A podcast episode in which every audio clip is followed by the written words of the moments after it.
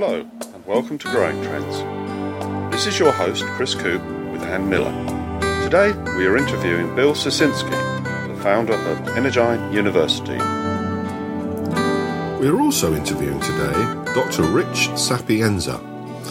Rich is an expert on solar power and all sorts of really cool technologies, as you're about to find out. Well, thanks for listening. We're back. It's Chris and Ann with Growing Trends, and we're so glad to continue our conversation. Richard, I had a question for you. Um, yep. We were we've been talking about solar energy and being able to make it available on a small scale to individuals all over the world, globally. I like that. That's the way we have to think. Um, do you see? I'm going to take a break a little bit from solar, which I know is your passion. Do you see something like uh, wind being something that can be also be used on a small scale. And the reason I ask that is I remember as a as a young girl, uh, my mother's grew up on a farm, rural Nebraska, and their home was one of the few homes to have electricity, one of the first homes to have electricity, and it was all generated through a windmill, you know, in the backyard. And, and, and that I, possible? Oh no, and that, and that's exactly the, the the case I would have brought up. We used to have simple farm-sized windmills to raise water and generate power. And what's so interesting about the fact that you could use a windmill to raise water is raising water, meaning that you're lifting it. When I say raise water, you're pulling it up from the ground, and typically it was for irrigation.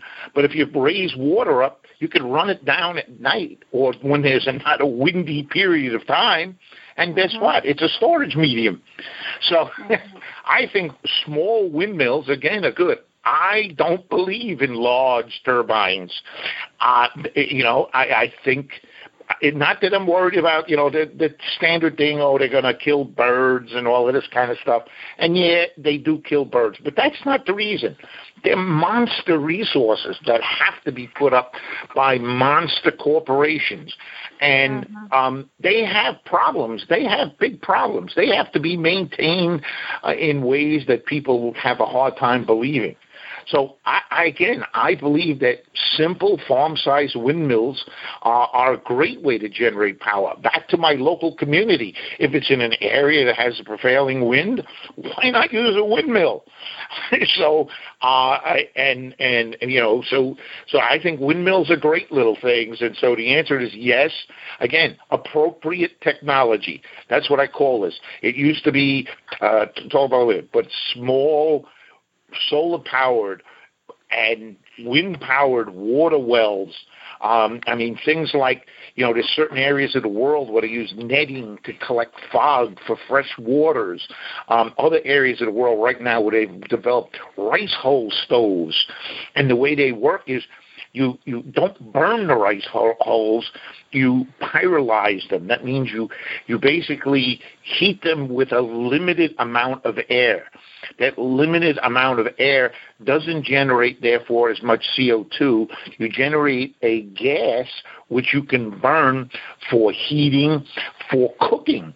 So um, there's a fellow by who's a friend of mine named uh, uh, Paul Olivier that's in Vietnam right now, and he's from the Louisiana area, who's developing these rice hull stoves, and he builds them for a price like fifty bucks and these people then can go get rice hulls, which are free, dump them in the stove. Here's a little teeny fan on the thing, and it generates a beautiful gas that they can cook with.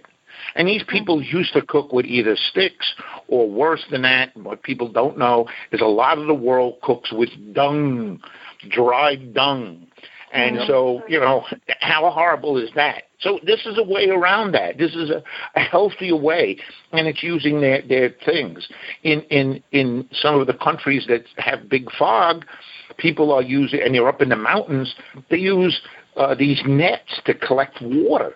So again, it's a simple, simple technology. It'll, Hmm. The water drips off the net, and they collect the water, and bingo, they have fresh water. Isn't that? And it sounds weird to do that, but you can. You can harvest the fog. And I actually worked on developing better netting materials to collect fog. and uh, part of it was Yeah, well, part of it was because when you when you uh, when you take a shower, um, uh, this was this was the military was interested in this because when you take a shower, you use a tremendous there's a tremendous amount of steam developed in that right. room, and they were losing that water when they were in dry areas like Iraq and Afghanistan, so they needed mm-hmm. a way of capturing as much of that water as possible before any of it got vented. So uh-huh. we developed we developed a fog collecting system for them, and it was like uh-huh. backwards technology. They were looking for some super sophisticated, uh, you know, chemical anhydride that would suck up all the water, and then you'd have to go and heat it to generate the water back. And we came uh-huh. up with a net.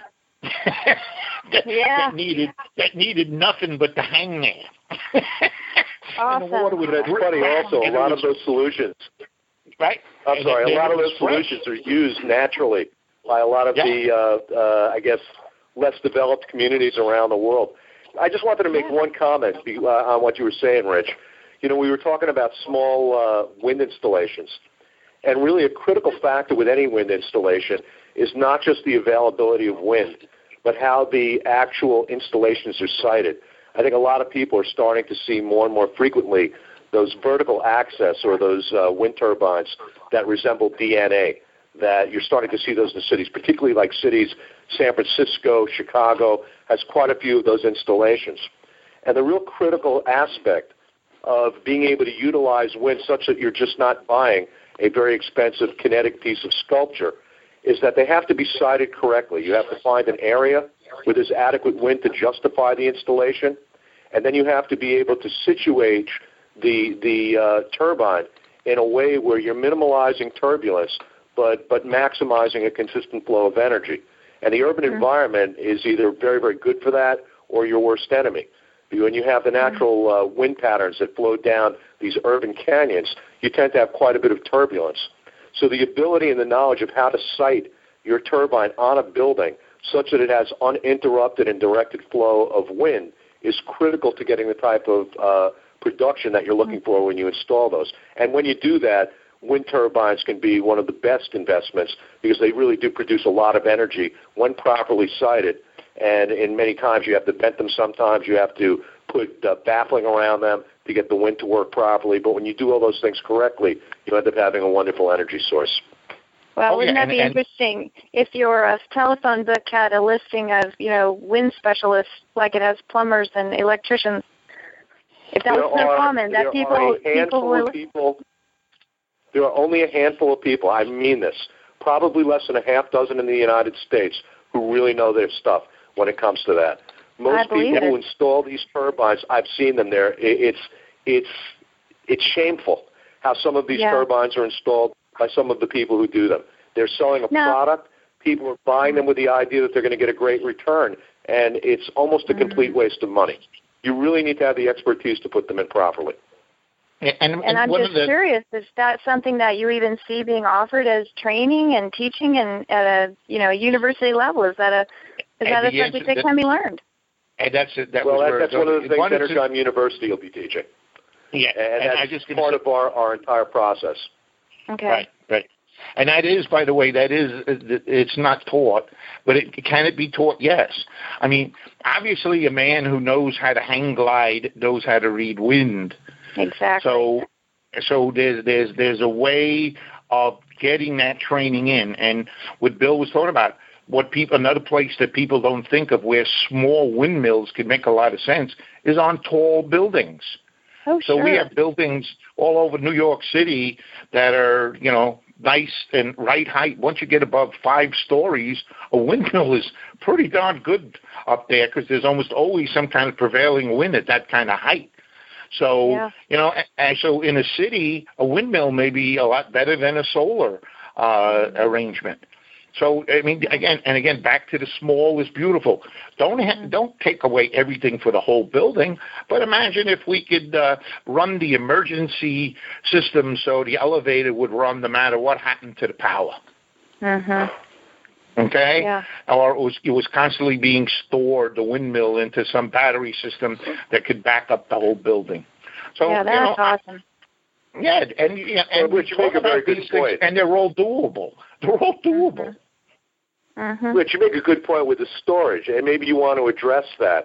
I mean, I contend with people, and I think we've talked about this on a number of occasions, that really the, the key to a lot of all of these solutions working is the ability to be able to store energy, because storage solves half of the problems that we, that we have right now with our distribution system, because we have such variations in need. I mean, in the middle of the night, there may be not a lot of energy that's drawn out of the power plants, and then maybe for an hour a day or two hours a day during the hottest time of the summer, you may have this extraordinary need for energy and all this additional capacity. And if we had storage available that was inexpensive and easy to install on a site by site basis, we could eliminate a tremendous amount of expensive distributing energy. I know that you've done a lot of work with that, Rich. You want to maybe elaborate on yeah, that a little I, bit? I can talk. I can talk about one thing we're, do, we're we're doing with the company I'm in now with solar energy is we've developed and made large improvements to concrete storage of heat. And um, what people don't recognize or realize is that water is an excellent heat storage medium, but if you want to get up to higher temperatures, you really start to spend a lot of money on heat storage. And the next best item, uh, mostly because of its weight and whatnot, turns out to be concrete. Hmm. So concrete is an ideal heat storage medium. So imagine you could develop concrete, structural concrete that has heat storage capacities and ways of using that concrete to basically keep keep the building warm and even keep the building cool because the concrete could take away the heat as well as provide the heat depending on what's flowed through it. So. I mean, these, these are all potential answers. I'm, as you can probably guess from all of this, you know, I'm, I'm a very optimistic scientist. I, I, I believe that there can always be solutions. There, there's choices we can make. There's solutions that are out there. So, you know, it's my personal opinion that the Earth's resources will never be depleted, and I think that technology advances will will kind of find more needed materials. Um, you know, we, we use sand to make um, sil- uh, PV cells, you know, silica cells and whatnot, but it's this very, very specialized sand. I think eventually somebody will develop a way that literally any sand could be used, and that that would be a big change. Um. Similarly, I believe that other materials we develop besides silica for um, solar cells. Uh, guy that I was with at Brookhaven National Laboratory, who came in with me at the research address to national needs, is working on such a thing. Uh, he's working on uh, on a, a kind of a a stone type material that can that can be used. It, it makes it transparent, and all of a sudden it has characteristics that are interesting. Uh, it's a type of uh, perovskite. It's a uh, it, you know, it's basically a mineral that can be made a lot easier than making these silica cells. So there's all kinds of new developments going on. That's what I, that's what I say. A science, being a scientist to me is the greatest thing. It's more fun hmm. than anything else. More fun than being an athlete. More fun than anything. I mean, athletes go five, ten years if they're lucky. Okay, here I am. You know, I've been I've been playing my game for thirty, forty years now, and I'm still having the greatest time in my life. So, I mean, as I say, I'm really optimistic. I really believe science and technology has solutions, and it's ignorance and poverty that create most of the world's problems. And that's not saying we have to put the the choices in the hands of scientists. You know, I'm not saying that scientists will make the best choices all the time, but you know. I, I think that answers can be found if people are directed in the right um, direction, doubled there, um, you you can get to you know good solutions to practical and applied solutions. Uh, and you know one of my biggest disappointments in fact in most of the universities at least in the united states is they've they've walked away from a lot of practical solutions. They're looking, mm-hmm. you know, they, they they want the big gold star on their blackboard, which was uh, because they published a thousand papers or whatever they did similar to that, rather than solving one major problem and spending their time banging on that problem and using their brain in that direction. So, eh. So, um, can, I cut in here for a second and ask some, um, how can I put it, leading questions? Oh, sure. Okay, so last time we mentioned a, um, a product that, well, no, it was a, um, a material, wasn't it? That you went, oh, yes. Um, as I recall, it was called thorium, and I'm quite sure that yeah, I'm quite sure that, that that's one of those solutions, isn't it, for the world? Yes, it is. It is. It is. And you know, like we said, uh, you just got the guys from uh, NSA to start listening to your show. Um, I think that, that that that that thorium is the answer in nuclear industry. It's the answer to the problems we have with uh, Iran and Korea, just tell them, look, just build a thorium reactor because thorium, when used in a nuclear reactor, stops the ability to make nuclear weapons with the materials from the reactor. So mm-hmm. thorium is the quote safe or nuclear uh, way of uh, doing things. Again, I'm not a giant fan of nuclear no matter what because uh, I don't. I, I think that um, the answers to the waste problem have to be delivered to me in a better way. And if thorium helps yeah. that, then even more, um, I'll I'll push toward it. But uh, I've been a thorium fan, and thorium has been around. By the way, the thorium reactor has been around since 1956.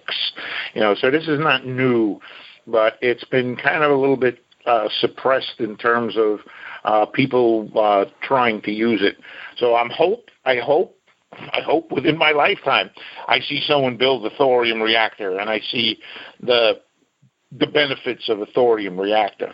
I don't know if you would call it suppression, but where people are a little nervous, at least the uh, I guess the oil companies or the fossil fuel folks, is hydrogen development. I mean, we have virtually limitless amounts of hydrogen in, in our atmosphere and in our oceans. We have enough energy in the oceans, probably uh, enough hydrogen to, to power our planet for the next 20 billion years. I mean, there's really that much hydrogen. But uh, the idea has always been difficult to separate it from the oxygen molecules to be able to use it. And I think in terms of transportation, at least for road transportation, they're always concerned about the idea of people having accidents because hydrogen is so combustible and can because mm-hmm. tremendous explosions. So I know no, I've heard it I, said that the government. Will, I'm sorry. Go ahead. No, no. I, yeah, see, see, the, the, the hydrogen is a trade-off. The science says you need a certain amount of energy, no matter what, to break apart the water molecule, and right. that amount of energy has got to be greater than the amount of energy you get back out of the hydrogen once you burn it. Because when you burn it or use it, no matter how you use it, you're going to make water again. So there's got to be a negative there. The positive is that hydrogen actually is not that dangerous a material. If you have a car accident and you had hydrogen in it, it would go up so fast that I mean, up not in a fire. I mean, the gas when it's released would up so quickly that it would shoot to the right. top of the atmosphere. So it it tends not to generate a dangerous fire. Uh, everybody thinks of the von Hindenburg as a, as the reason, you know, the hydrogen thing. Well, if the fire, if the hole in the von Hindenburg had been at the top, it probably just would have collapsed, and maybe the fire would have shot out the top but you know it's it's hydrogen is a is a is an interesting molecule if you can store it safely then the hydrogen economy could take off. And again, store it meaning that you don't want to put a huge compressed tank of hydrogen in your car because you need all the regulators, you need all the safety, you need all the tanks and all of this other kinds of stuff because it's a gas and a very, very small gas. And because it's very, very small in size, it leaks readily. So all the seals have to be special and everything else like that. So the hydrogen prop I think we could finish up some of the pieces on the hydrogen. And I, I mean, one of the things I hope you want to talk about is fracking. Okay, and let's go on to that next then. Can we? Can we? Can I ask you a question on the hydrogen? Sure, that's what I'm saying. Uh, yes. Uh, okay. Um, one of the things I, I I happen to know a little bit, but very little, which means it's deadly and, and probably silly, is that Formula One cars use incredibly high octane fuel. Mm-hmm. Yep. And the way they stop them from exploding is they put them in some kind of a foam. So the fuel tank has a has a within it um, like a, a, sponge that stops yeah. it, but it also still flows through at incredible speed and pressure. Isn't mm-hmm. that the way the sort of things that are going to have to happen with hydrogen, so that it's it's in smaller quantities rather than one great big mass of volatility? Yeah, well, that's exactly that's the storage medium. Um, people have worked on again. When I was at Brookhaven, people were working on hydride storage. These are like uh, metals. Uh, you can think of your foam. The hydrogen again is so small it can get into the interstices between the individual metal atoms and form these hydrides, so it could store hydrogen. We can use carbon, specialized uh, carbon, uh, you know, almost like carbon nanotube type materials. So graphene would work, would it? Excuse me. Would graphene work? Yeah, well, people are looking at graphene to, to do it, and they're looking at modified graphenes to do it. And people are looking in these areas for way of storing hydrogen as hydrogen so that it comes out as hydrogen. Wow. One of the better ways to store hydrogen, though, is in the form of two different chemicals. One of the chemicals is methanol. You can take methanol and easily convert it uh, rather than uh, and use it with water, and you could take methanol plus water, and so now this is going back to what I was trying to say to to um, to uh, Bill that you get the hydrogen from the water as well as getting the hydrogens from the methanol with much milder conditions than if you try to electrolyze the water. So even though you need methanol to get it going, you get a lot more hydrogen out, and it's a lot better than trying to just electrolyze water and to get the same amount of hydrogen. But you got to make the well, electrolyzing water, though, Rich, has never. It's it's. You're right. It's not energy efficient. I know there are people out there working on different uh, techniques right now that think they're getting much closer to an even exchange. And I guess the thing is, if you can do it through some using some other renewable source, to provide oh, yeah. the energy. You're basically taking an electric or a heat-based energy and you're converting it into a fuel-based energy. So right. there's that advantage because we need the fuel. Oh no, no, yeah, I, big... I, I, I agree with you completely. Right, and that's and that's where I was going to go to with this hydrogen thing. So you're right in, in, in Chris in the sense of yes, some type of foam, and people are actually looking at that to hold hydrogen. They're looking at chemicals to hold hydrogen, methanol being one, the other one being ammonia because you can break apart ammonia back into nitrogen and the hydrogen. But I believe the long term are going to be things like the work that's going on in Switzerland right now by a guy named Michael Grätzel, where they're looking at solar generated basically photovoltaics that makes make hydrogen. They take these oh. these these solar like a photovoltaic material they put it in the solution, shine the light on it. The light generates the electricity, and that electricity is what splits the water. So to me, wow.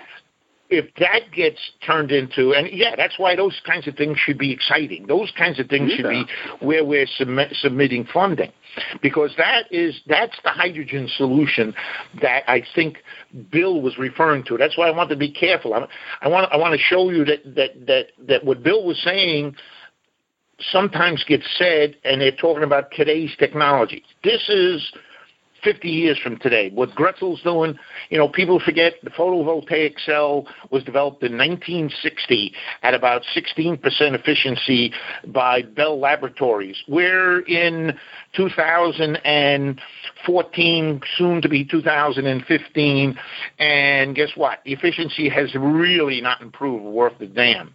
So what Grätzel is working on now I hope has a lot of promise. I I, uh, I know him, and I think his work should be honored around the world. Uh, for what he's doing because he's trying to be get away from whatever would be the mainstream of doing these kinds of things. So to me, that's an exciting uh, way to go towards uh, in terms of hydrogen. Sounds it. So Rich, I, I have, have one last for you. Lo- oh, sorry, Bill. Oh, I'm sorry. Go. go ahead, Chris. No, no, please go ahead. Uh, you know, Rich, we we've been talking to a lot of people recently. You know, who are, you know, I, who are involved with nanotechnology, and and basically in terms of structuring the the flow structure for the for for energy for electricity. And this is really really promising, at least from what I can see. I don't think they've they've gotten where they need to yet with their research, but it has a lot of promise. What's your exposure with that? Have you had any exposure? Have you been talking to people about uh, nanostructures in terms of transmitting the okay. energy so that we get higher efficiencies for things like photovoltaics? Well, well, I haven't worked specifically on those, but yeah, I'm familiar with nanotechnology, and uh, it's really interesting when when uh, it, it it got the name nanotechnology because uh, for some guys I knew, by the way, that came out of Toronto, but the uh, I used to know it as aerosol physics because nanoparticles, in a lot of ways, are aerosols, and so. Uh, I, I uh, the, the uh, I've had a long-term interest in the nano-sized particles. I'm very mixed feeling about them because I don't know as much, so I really don't want to talk that much. But it looks as though in many cases when you have nano size, you have, of course, increased area, and increasing the surface area of anything that works as a catalyst or as electrolytic surface, which is usually a catalyst, improve those improves those materials, improves those uh, activities, I should say. But how much can you use, and how much is there? How long do they last? These kinds of things will have to be addressed. Also, the whether there are dangers affiliated with uh, certain nanoparticles. I mean, a nanoparticle that can be used to cure cancer because it gets into the cell would mean that that same nanoparticle, if it got on me, should be able to get into my regular cells as well. So um, I just don't know, and and that's why I say I don't want to step on the toes of the people there. I'm controversial enough, so I don't need to get into trouble with those guys. Okay. I have one question for you, for you, Rich. It goes, and then I'll keep quiet for a minute. What are, what is the chances of having some form of um, are you, I'm not sure what say say it was Bluetooth energy transfer to LED lights in homes because that would be a huge way of being able to um, redistribute the uh, energy into a light and such like. And and again, I, I don't know much about that topic in terms of the science of it, but I do know people are working on that, and that is something that they would like to do. Again, that gets rid of the wires, it gets rid of all copper needs and whatnot, and people are working on that. So, is it possible? The answer is yes. Um, are there are there breakthroughs in that area? The answer is yes. And that's why I say I'm an optimistic scientist. I think someday somebody will find uh, enough breakthroughs in that area so that we will be able to do that. So you won't have to have wires in your house or anything else. You'll have you'll have this whatever it is receiver on your uh, item, and wherever you bring it, it will receive power because there'll be some centralized uh, power distribution. Now, how do we charge people for that and do some of these other things? I don't know. I mean, I, I stay away from that. That's why I say scientists don't get shouldn't get involved in the politics, the governing, or any of that kind of stuff. You know, let us do like I said. Let us find the solutions and help cure some of the ignorance and maybe help people out of poverty. But when it comes to how to go about doing it, bad, not us. yeah. Well, I appreciate your positive. I'm sorry, Chris. What you were asking about is basically mm-hmm. Tesla style, uh, you know, electrical distribution. There's actually uh, one of his towers, or his only remaining towers in uh, in Long Island. I'm not sure of the uh, exact village. It's not too far from Brookhaven, but Rocky uh, you know, Rocky Point. There's, there's a lot of research being done. Right. There's a lot of research being done in the area of dark energy, and that's a byproduct of dark matter. Most people you know, you say that they have no idea what you're talking about. They think it's sci-fi, but the truth is, is 95% of the matter in the universe we don't see. It's sort of like the dust that trails between the stars and the comets and the galaxies as they expand. But they all, that's all charged energy. And with Tesla, and I don't know how he knew this back at the turn of the uh, 20th century, but had the understanding that there are ways to tap into that energy. You know, so when you see, uh, you know, Luke Skywalker, you know, saying let the Force be with you, you know, the Force is basically all of that dark matter that we don't see, but he sensed that was there, and that's where the majority of energy in the in the universe lies. So being able to tap into that and figuring out ways through toroidal energy fields or whatever to be able to hook into that energy is going to be a critical step in our evolution in terms of the way we relate to energy. And I don't think we're that well, far away from it. I think that people are on the cusp right now. Yeah, One thing I, that I, I really agree. appreciate, I really appreciate about you, Richard, and, and what you just said, um, Bill, is that you know, being an old Star Trek person, do you remember when they used to have their tricorders, or they just tap mm-hmm. on something and their computer would, you know, they'd be able to talk to it. Well, right. we're doing that now.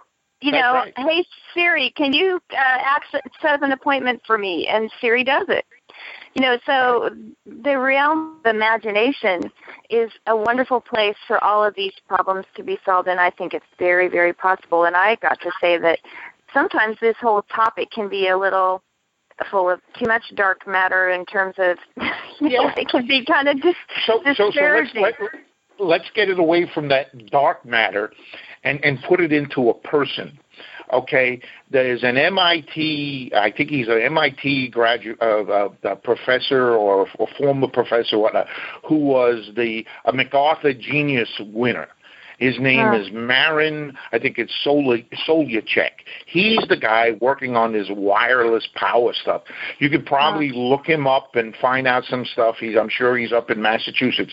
But he's considered a genius in this free range electrons and whatnot. And yeah, he, he gives a lot of it to uh, Nikola Tesla uh, to uh, as, as part of his driving force and, and why that, that, uh, that Bill mentioned. But it, but it goes, it goes to to show you like like that this stuff is going on. Uh, you know, it's an inductive coupling of power. Uh, so it, it's it's cool, and so yeah. you know I pay attention to this stuff. So so like what I did just now, I popped open my computer and I knew I had something in here on that, and I didn't go on the internet. I, I knew I had something that I was looking at, and sure enough, his name is in there. So I hope I'm pronouncing it right. And if he's listening, I'm sorry if I did, but uh, you know he, he's I hope he's listening to you guys. But you know, he was a MacArthur genius, and he got this grant mm-hmm. because of this, the fact that he's doing these kinds of things. And so these people are there, you know, yeah. and and and so, um, and I wish kids today said, you know, when they ask them the question, "Who is your hero?" instead of them answering, you know, uh, you know, Mickey Mantle or Alex Rodriguez or mm-hmm. you know, I, I Mickey Mickey Mantle because when I was a kid, that was what I might have said. But you know, we pick up sports sports stars or we say whatever, they would know about somebody like him. Yeah. Well, one of my favorite quotes is by Albert Einstein. He says, uh, Everything is energy, and that's all there is to it. Match the frequency of the reality you want, and you cannot help but get that reality. It can be mm-hmm. no other way. This is not philosophy, this is physics.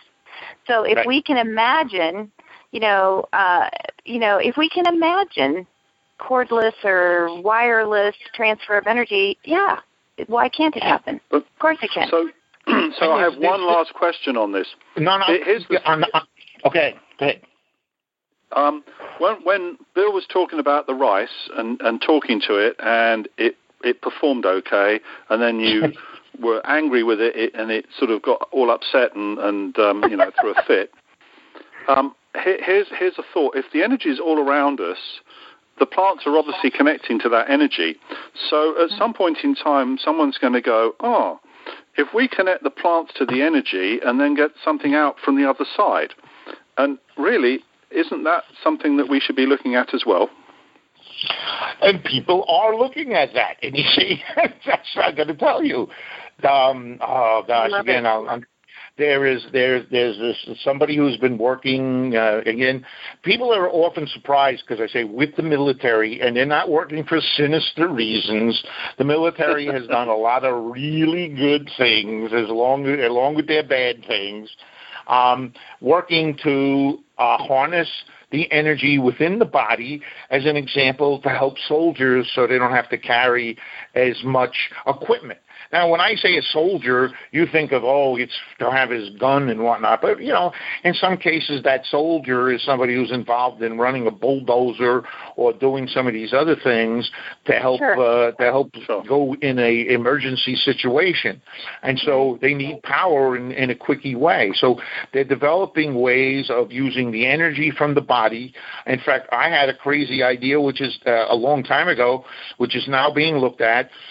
um, where your body sugar actually can generate electricity within your body, and you use that to run uh, basically the equivalent of a small uh, glucose fuel cell and to run a hmm. pacemaker. And I had that idea when my son was in graduate school in, in biochemistry, and um, so because we were talking about this, how pacemakers needed these batteries and whatnot, and I said, boy, you know, they should be able to use the the body itself to do. It. Well, now we're doing that.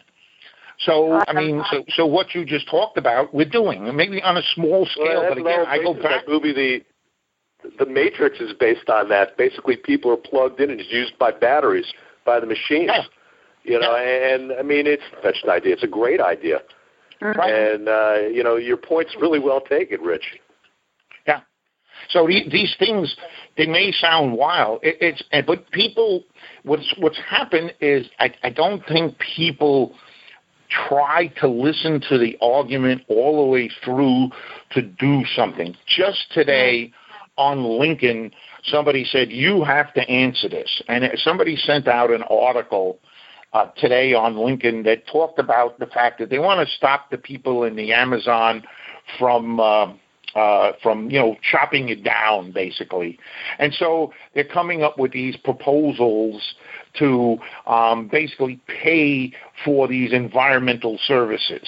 All right, and this is this just came out in the Journal of Environmental Protection. I'm looking at it now, April 2014. So somebody, one of my friends, said, "Oh, you have to look at this thing," and and basically we know that chopping down the Amazon for the last 40 years has been extremely harmful to the environment. We know that. Um, right. And um, so we say, you know, what are we going to do? How do we stop these? So what they want to do, the answer that they always come out with is crazy answers to me. We want to pay these people to not do this. Well, hmm? I don't think that's the right way to do it. I mean, it's easy to say, oh, let's give them money and all of this kind of stuff like that. But why don't we do a trading? Um, um, there's there's a, there's a fellow called Alan Savory who has a, a, a wonderful idea in my mind that nobody listens to, and that's why it bothers me. He's saying that if you look at the world um, uh, from as a scientific view from from space, and you look at um, the, the where CO2 is taken up, you see this huge amount in the Amazon. Well, the other huge amount that is taken up by happens to be farmland that we eh, mostly in places like the United States, Argentina, and all of these rich farmlands around the world. They convert CO2 into corn, into wheat, or whatever. They the only thing that's better than that is the swamp. Swamp is really good at sucking up CO2, but the swamp also happens to generate methane. So there's a positive and negative here. So here we have, we know that farmland, when grasslands are converted to farmland, that's a great way of sucking up CO2. So why don't we trade these people that, are, that say to them, "Look, you don't chop down the trees in the Amazon because you want to grow, want to farm here, and you, you you're trying to make food. What if we instead we give you food from another part of the world where we encourage them to make to take their grassland and convert it into farmland?" And that farmland becomes sucks up CO2, but whatever wheat and whatever they grow there that's what we pay these people with, or that's what we trade back to these people. We give them food, we give them some substance, and they become interconnected that way. So people in the Amazon become interconnected with people in Africa. You have a lot less wars that way too.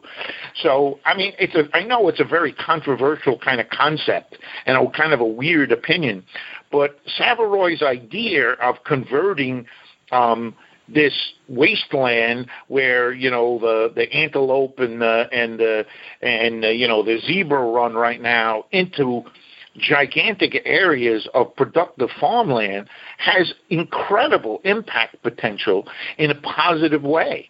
And nobody is looking at it. He's laughed at. I mean, he's an English, you know, I, I yeah, but he's not being laughed at anymore. I mean, he's actually widely respected. I mean, the guy's brilliant, but he learned Yeah, through, no. you know, he learned through making his mistakes also. I mean, he Right. was responsible. You know, at one point, uh, what did he say? He's responsible for.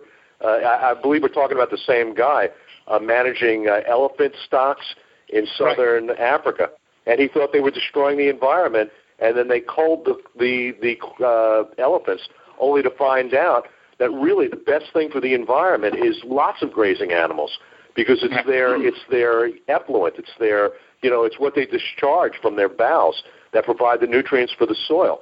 And once you remove them from the ecosystem, they turn into deserts. When you put them back in, those those deserts become green grasslands again. You know, mm-hmm. and, but what you're suggesting, I, I think, is a great idea, Rich. But then you run into other issues with with water, which is a, a major oh, problem Oh, no, right now but that- but that's- but globally that- but- and increasing. and I think their solution is going to come for that. You see, because I think solar being used, solar thermal being used to quote distill water is is going Right, to happen and should happen. And I think that the world has a lot of natural gas, and this will be a lead into the to the controversial topic. And I think using building gas plants that generate certain amounts of power, but at the same time do things like distill water so you get fresh water in areas of the world that have that natural gas makes a lot of sense. I think trading CO2 from the burning of the natural gas for fresh water that keep people alive as well as uh, make farmlands, uh, you know, which suck up CO2 uh, uh, around the world is is a good trade-off. Yep. All right, thanks, listeners. This is Ann Miller and Chris Coop